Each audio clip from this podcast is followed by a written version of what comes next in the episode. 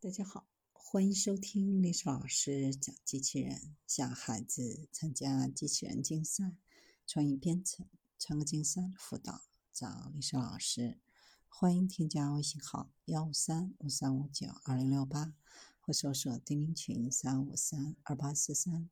今天历史老师给大家分享的是人工智能焕发传统文化新生，熊猫机器人跨界相声大会。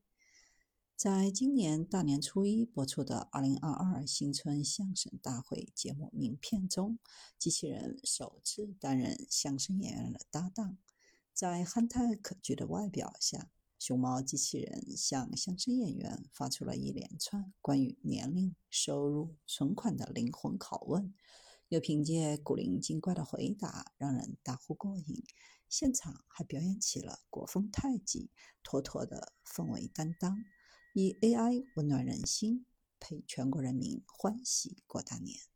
这是新春相声大会首次启用人形机器人相声演员，引进中国传统文化与前沿科技完美融合的新名片。节目在继承说学逗唱的传统相声基础上，新增了科技元素，从内容表现形式上实现了突破和创新。新春相声大会这样的语言类节目，对机器人的交互反馈有更高的要求，需要让合作的演员有代入感，并对观众有感染力。熊猫机器人综合视觉、听觉、触觉、环境多通道感知等多模态情感交互，配合肢体、表情和灯光，对相声演员的插科打诨对答如流，相声功力可圈可点。在石头剪刀布的游戏环节，熊猫机器人连赢三次，新增了富有科技感的相声名场面，背后包含了语音合成、计算机视觉、智能决策、运动控制等多项机器人技术。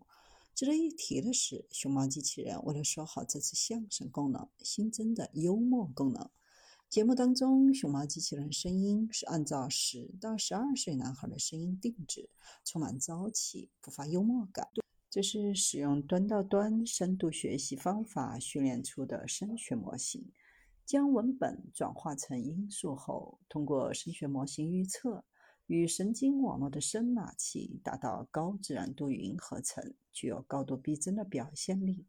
这样的语音合成技术能够灵活地对单个字词的语气、节奏进行调节，使得对话中可以有留白、停顿，更显人性化。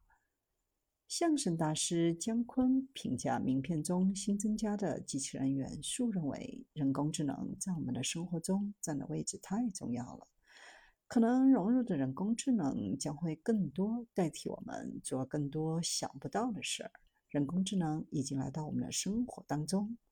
熊猫机器人是以大熊猫的形象为设计原型，在大型仿人服务机器人的基础上，为迪拜的世博会中国馆专属定制，是全球首个实现商业化应用的大型仿人服务机器人。